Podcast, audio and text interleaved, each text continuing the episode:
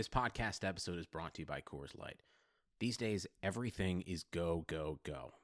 It's nonstop hustle all the time. Work, friends, family expect you to be on twenty-four seven. Well, sometimes you just need to reach for a Coors Light because it's made to chill. Coors Light is cold lagered, cold filtered, and cold packaged. It's as crisp and refreshing as the Colorado Rockies. It is literally made to chill. Coors Light is the one I choose when I need to unwind. So when you want to hit reset, reach for the beer that's made to chill. Get Coors Light in the new look delivered straight to your door with Drizzly or Instacart. Celebrate responsibly. Coors Brewing Company, Golden, Colorado. What up, listener? We wanted to take a second to thank you for listening to this Blue Wire podcast. Be sure to show your support to this pod by subscribing and dropping a five-star review on iTunes, a follow on Spotify, or the appropriate dApp for any other platform you might be listening on. And if you're enjoying this show, chances are you'll like one of our seventy-five other sports podcasts. Find more shows you'll love at Blue Wire Pods dot com.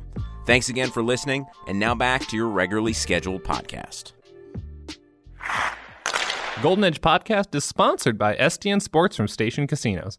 S T N Sports is the only sports betting app you need this season. Sign up today and get a new sign-up bonus of up to fifty dollars.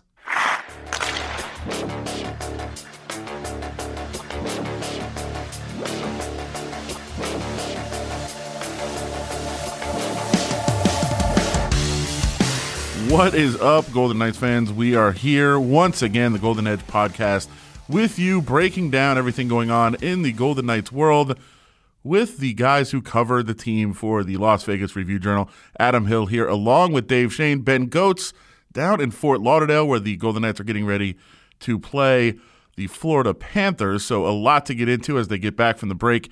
First of all, we'll remind you to like, subscribe, comment, share, whatever you do with your podcast, wherever you find them. Check us out and tell your friends and tell everyone how great we are, because we know you think we're great. So make sure you check out our podcast and tell your friends about it. Uh, let's get into it, though. Hockey is back, and Ben, you are on this trip. It's the second four-game trip in a row with a bye week and an all-star game in between. It's been forever since the Golden Knights were at home. That will happen later this week. But right now, you are uh, you are on that trip, three games into this Uh, back half of the trip, I guess we could call it, the the two separate four-game trips. So uh, I guess just how how have you assessed how this team has come out of the break being around them? Yeah, well, first of all, I just want to thank Dave Shane because because I won our wrestling match. He's the one that had to go to Canada before the yeah. break while I'm in Florida right now. That's so true. And you got Nashville? It's a good trip, but, and it's been a good trip for the Knights, too, obviously. They're two and one. But their one loss last night against the Tampa Bay Lightning, they played really well against a really good team. You know, probably deserved a better fate than coming away from zero points in that game, but they didn't take advantage of their opportunities, and that's what happens when you don't do that against the Tampa Bay Lightning. But certainly this team has, you know, come out strong out of the break. I mean, there's still been a lot of whiteboard moments. There's a lot of teaching going on with Peter DeBoer right now, and now his new assistant, Steve Spott, who has been with him a long time, as they try to impress some of the changes they want to make to the Golden Knights. But it's hard to say those changes aren't working right now with how this team looks. I mean, obviously, their starts, which were just abysmal kind of coming into the break, have gotten a lot better coming out of the break. The penalty kill's performing really well. The forecheck is doing some really good things. So it's hard to not be impressed with this kind of first three-game sample size for the Knights. Now we'll see whether this is just kind of the natural kind of bump you get when a coach gets fired and players get on edge, and maybe they settle back into their old habits a little bit later. But right now, I mean, certainly just eye test-wise, the team seems to be playing pretty pretty good hockey. Yeah, I think uh, that that seems to be the case, certainly watching it. And Dave, you not being on this trip, kind of seeing from afar a little bit, I think it is a, a little bit of a different perspective. So what have you seen? When I talked to Max Pacioretty at the All-Star game and, and kind of said, what what can we expect coming out? What, what are some of the changes you're expecting to see? And he broke down a little bit of kind of the breakout and going back, retrieving pucks, breaking out of the zone, and and that helping to kind of speed up The, the Golden Knights play. That, I think, has been evident so far in, in terms of just the ease that they've exited the zone. That uh, I think that was most of the battle against Nashville was just they were they were in and out, and and Nashville was on its heels the whole time. I think even against Tampa for for stretches in that game, they were able to kind of dictate tempo and, and things like that. That was something that we've kind of talked about throughout the year that they they seem to have gotten away from, and and I know it's high on Peter DeBoer's list of priorities is kind of finding that relentlessness, that that identity that this team was kind of known for. And and I think especially, was it the first period against Nashville? That that's probably the closest everybody's seen to it. That that seemed to be the sentiment everybody kind of had, uh, especially after that game. And I think going forward, that those are the types of, of I guess, periods and, and stretches that, that Peter DeBoer wants from this team. So I, I, I want to talk about what he has done uh, with the team so far. He hasn't had that much time, but he did get that break to kind of analyze some things, and then uh, got that long practice in that we talked a little bit about uh, after they came back. But uh, Ben, I, I do want to get your perspective coming out of that game against Tampa, because we talk about the success that they are having. They won two games where they looked they looked impressive. They won at Carolina. They you know allowed the comeback, but then found a way to win at the end. Then a dominant performance against Nashville where they looked really good. Then they play Tampa. A, a great team, a team that's on an absolute roll. And the Golden Knights, I thought, were the better team. They don't get the win. You come out of that, and I think you can say, hey, look, they played well. Everything is still trending in the right direction. They're doing what they want to do. And I know Peter DeBoer talked about the process being good, uh, the the Canadian flair to that. But you know, he talks about the process being good, and if you just stick with that, you're going to be fine. But isn't that what we saw with Gallant? I mean, isn't that what, what the, the knock on this team was? That everything looked good, the the advanced stats looked good, the analytics looked good, the process was good, the results weren't there. Isn't that kind of what was wrong with this team? No, I think you could definitely look at the Lightning game as kind of a microcosm for what fans' frustrations with the Knights probably are. I mean, the Knights play really well. They get opportunities, and then they just don't capitalize on them. We saw Max Pacioretty miss an open net, like within the first three minutes of the game after a really nice setup from Chandler Stevenson. Braden McNabb hits the crossbar. Alex Tuck gets loose behind the defense, but Andre Vasilevsky is able to make the save. So you could definitely look at that Tampa Bay Lightning game and say, hey, the fact that, you know, whoever's the coach is just window dressing, this is kind of the same issues that this team has had so far, especially against really, really good competition. You just kind of have to take it at face value that these changes are actually going to help this team, as Dave said, in areas like the breakouts that have just been a huge, huge point of emphasis under Peter DeBoer. Like I said, the penalty kill has been something that's been tweaked and harped on and worked upon.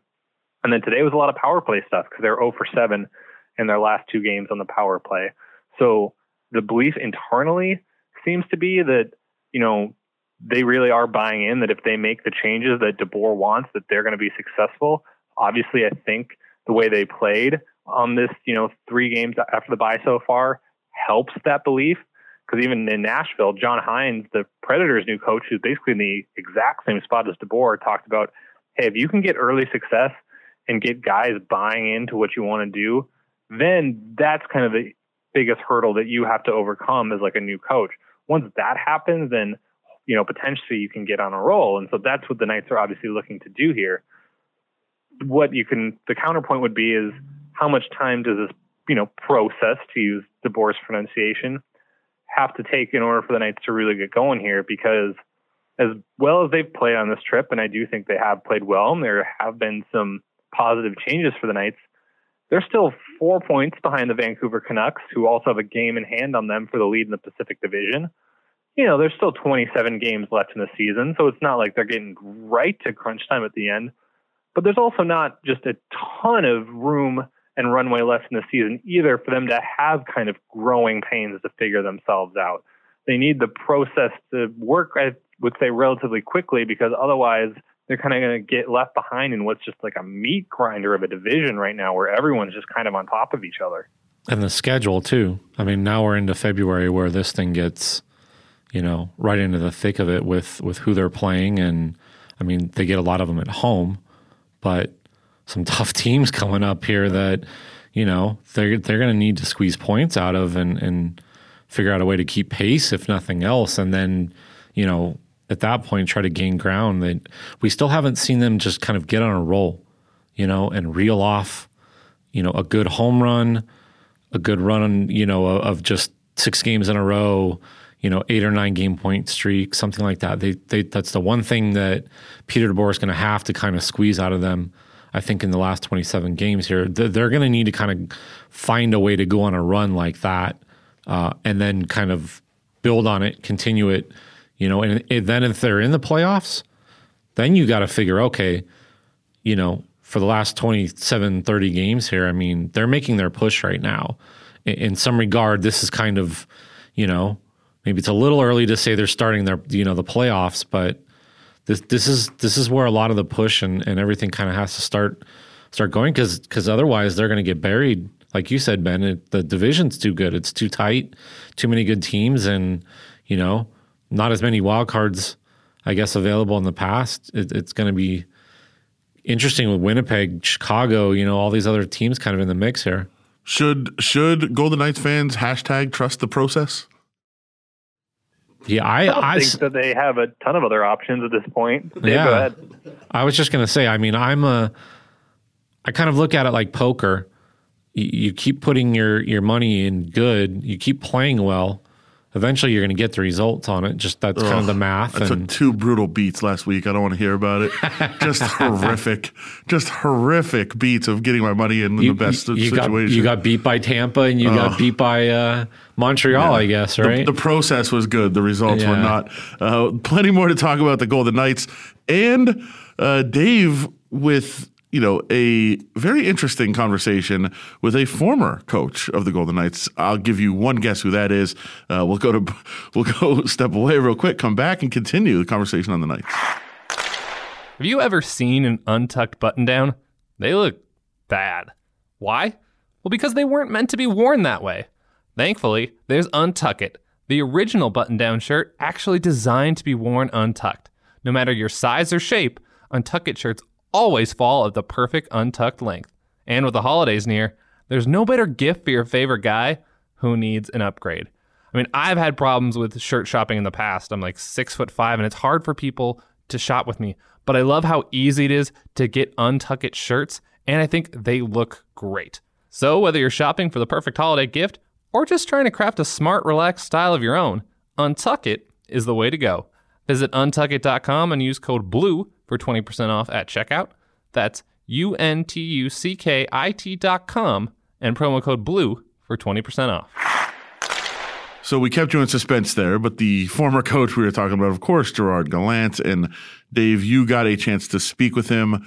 Um, I guess, the, first of all, you can you can read the quotes and people should definitely go check that out. But I just want to get a sense of, like, where do you think he was mentally? Where where was his mood? How was that? Uh, how did that conversation go with him? He sounded much better than I, you know, would imagine that he would have sounded, you know, when he gave that first interview to his hometown paper and, and things like that. He sounded a little more, you know, like he kind of resolved everything. There was a little bit of closure. I, one of my big takeaways, though, from it was just how blindsided he was by it.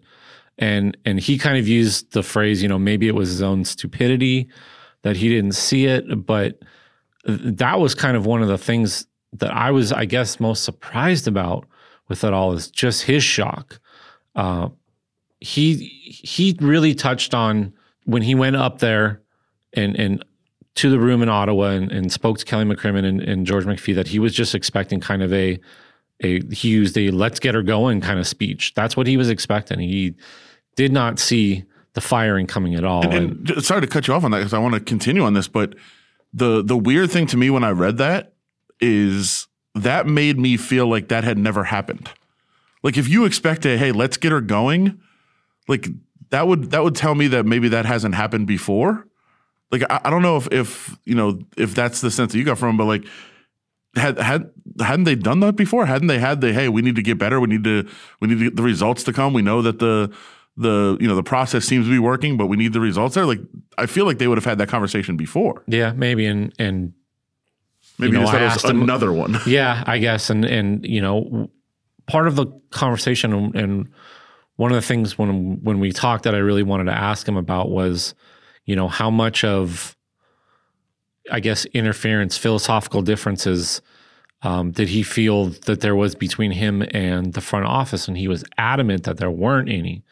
And and I know that it was just, that was a lot of the speculation, I think, that that fans had as they kind of tried to figure out, you know, why did this happen? And, oh, well, it had to be something like that. And, you know, Gerard Gallant was was pretty clear, you know, that he didn't leave any gray area as far as they got along great. And the relationship was fine. And, and you know, I, we're going to talk about one of the things I think that Peter DeBoer has done, at least personnel-wise, that Gerard Gallant didn't seem willing to do. And I don't know if that kind of played into it. And, you know, whether it was things like, you know, Kelly McCrimmon making the comments like, you know, that he just thought everybody got too comfortable. I think Max Pacioretty kind of alluded to that uh, post-game in Buffalo. I think Mark Stone even alluded to it a little bit. Um, with his comments that, look, we're better than these teams and we're losing to them. Uh, I think that was kind of where he was getting at things too, of just like, look, you, we're just too comfortable here. And I think that was, Kelly McCrimmon kind of said that in a radio interview. And and I think maybe that that if you're Gerard Gallant, yeah, you're not going to see that. And and maybe that's the perspective that that Peter DeBoer has brought here, is just something from the outside, something that's different. But that was that was maybe, like I said, my one biggest takeaway was just, you know, his shock that that he was blindsided by it. Uh, Ben, when you you know you weren't on the conversation, but when you read his quotes, what were your thoughts on on what Gallant had to say? Yeah, well, first of all, I totally agree with what you know Dave said of just he was blindsided by it. That stuck out to me because this is a guy that, of course, had a pretty famous firing, you know, right here in Florida where the Panthers fired him. And then there's the, like I said, legendary photo of him getting into the cab that he called for himself. And that was considered this, you know, big, shocking firing in the N H L of how could they do that to Gerard Gallant, this guy who was a Jack Adams finalist the year before, had led the Panthers into the playoffs. So it's not like he was a stranger to, you know, unexpected firings. You would almost expect him to have his guard up more than the average coach because he had been through something like that before. So the fact that he still didn't see, you know, the Golden Knights making a coaching change is what was really surprising to me. And the other thing, you know, like Dave was talking about with guys getting too comfortable and maybe Gerard Gallant didn't see it. I think that's certainly interesting and certainly something to take in consideration. But at the same time, I think, you know, people should know that Peter DeBoer is not exactly like, you know, Peter Laviolette. He is not the guy that's going to yell and scream at practice and make guys, you know, run laps and everything. Like, they're goofing off in practice. They're having fun. They were doing shootout drills today, and Ryan Reeves scored, and his entire bench is, you know, going high fives and trash talking Marc-Andre Fleury and stuff. Like, the Golden Knights are not like this dour, like super serious hockey team right now under their new coach. They're still kind of loose and having fun at practices and stuff. So it's not like Kelly McCrimmon decided that he needed to, you know, completely change things up and get, you know, a guy to crack the whip and get all these players in line. So that's kind of the other thing that I thought was interesting, not only about their decision to fire Gerard Gallant, but then to go to Pete DeBoer, who kind of has a lot of the same philosophies Gerard Gallant does. He doesn't like morning skates that much. He likes optionals. He doesn't like taxing his guys too much. He likes giving them time off when necessary. Tomorrow morning, they're not having a morning skate before their game against the Florida Panthers. So it's, I don't think, you know, in terms of player relations, I don't know if it's going to be as different as people may think it is. Systems-wise, there's certainly going to be tweaks and changes, and the way Peter DeBoer might interact with guys might be a little different because Gerard Gallant, as a former player, was known for really connecting with guys and being a good communicator and stuff like that. But I don't think just personality-wise they're as different as people might initially expect. One of the things I asked Gerard Gallant about was, how is this different than Florida? And he kind of basically said he saw the Florida one coming. He had a meeting in the summertime. He kind of knew something was going to happen. It was just a matter of, you know, when, I guess, not if. And and that's what made this one so different, I guess. But it, to Ben's point about their differences, It, it's not surprising to me because I, I do think philosophically, Kelly McCrimmon and George McPhee kind of have a blueprint, a, a coach in mind, uh, uh, you know, that that they feel works, and and I don't think they want to deviate too far from that in terms of, you know, personality, um, how they interact with players, you know, kind of buying into that idea of, you know, good people, that that that's the foundation. They, George McPhee and Kelly McCrimmon talked about that all the time, about having good people in the front office, about having good people in the organization and things like that. And I don't think, especially in this day and age, I don't think they want to even go anywhere near the line with somebody who's going to, you know, yell and scream and potentially, you know, have some issues as far as that goes, especially with the code of conduct in the N H L coming, you know, to the forefront. But, you know, like we talked about, th- there's some tweaks and things system-wise. And I think it's just, the other thing too is it's an outside perspective.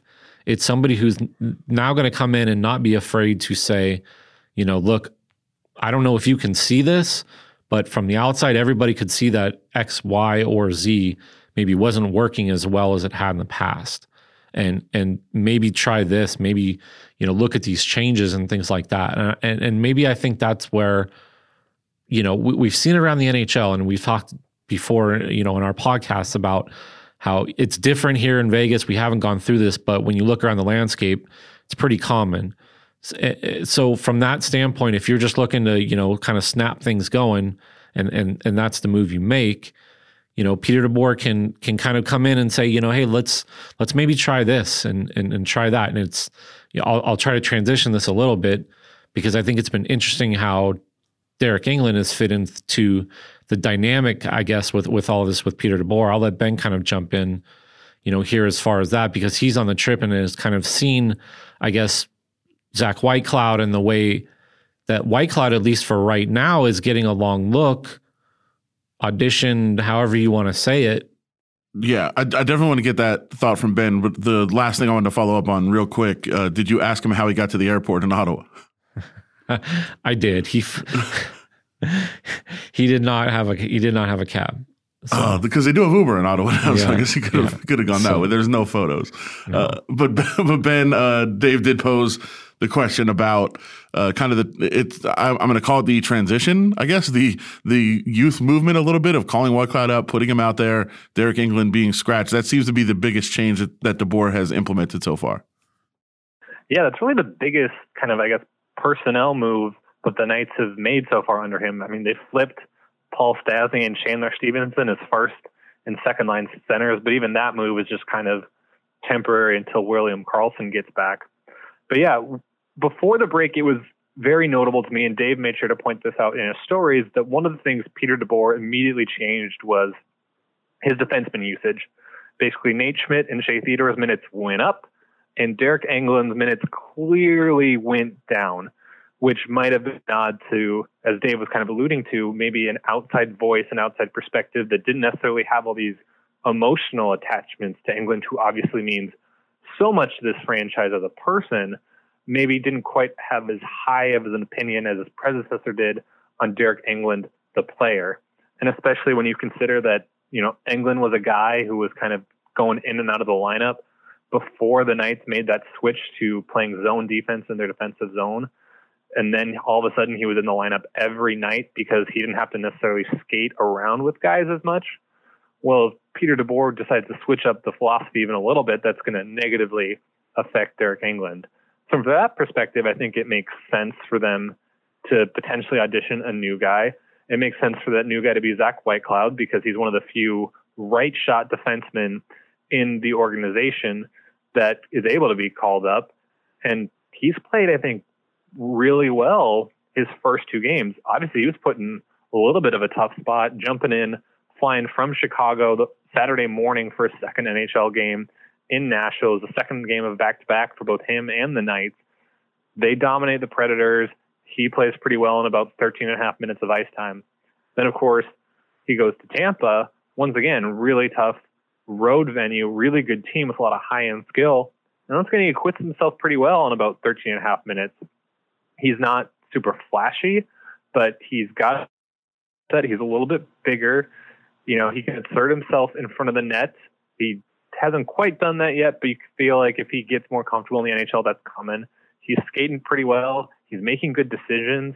It's hard to count the number of mistakes he's made in his first two games. I think he's been really clean as a defenseman.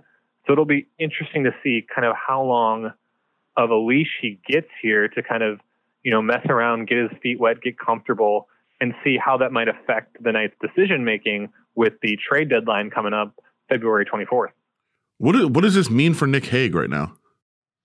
So it means that Nic Hague should learn to shoot right-handed, basically. Yeah, yeah. Well, because I think that's honestly, like, we could joke, but I think that's a big key here is that they wanted a new look on their third pair. They wanted to replace Deryk Engelland on their third pair.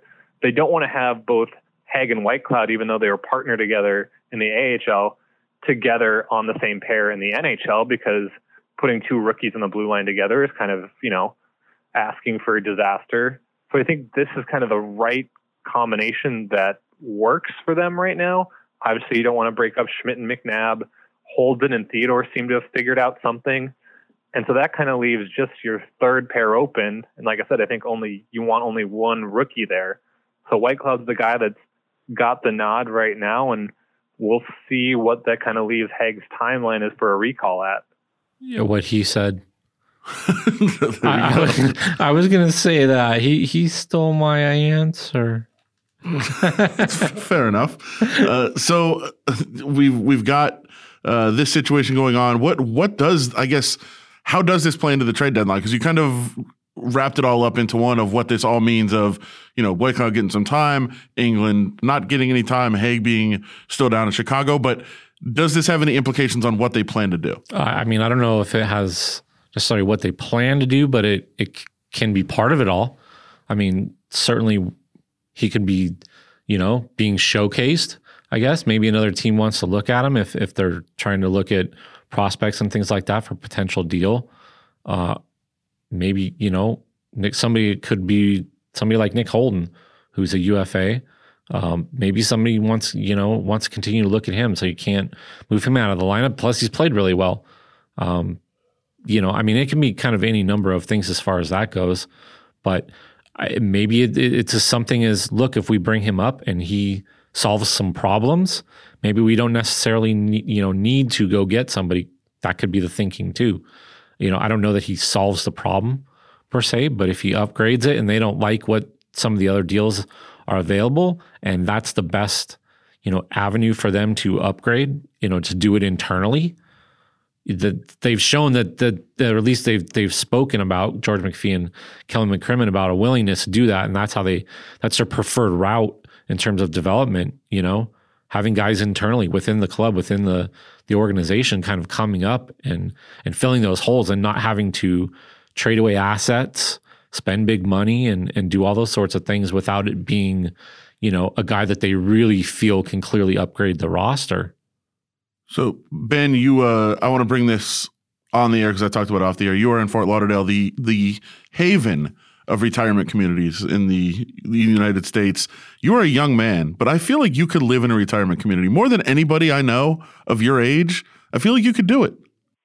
I feel like I t- could too. I feel like the lifestyle suits me here. If my, my lovely girlfriend and my dog would like to join me in Florida, I think I would be all for that. There is hockey here, so I would be happy. I'd have stuff to do. I mean, I, I think this this could work.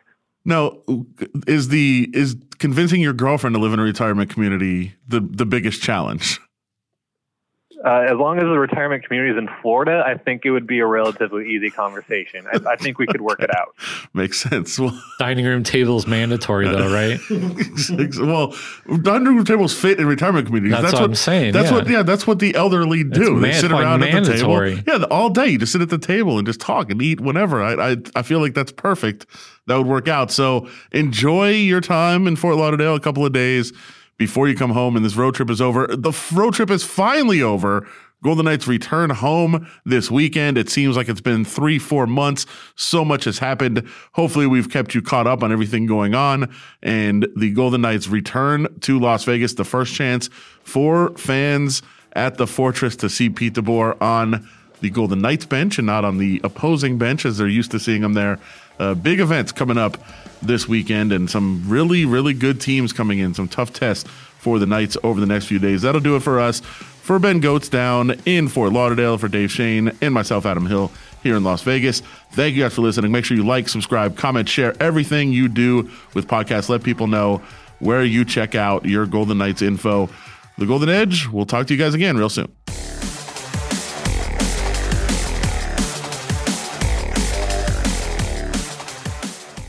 Sugar Ray Leonard, Roberto Duran, Marvelous Marvin Hagler, and Thomas Hearns. Legends, whose four-way rivalry defined one of the greatest eras in boxing history. Relive their decade of dominance in the new Showtime sports documentary, The Kings, a four-part series premiering Sunday, June sixth, only on Showtime.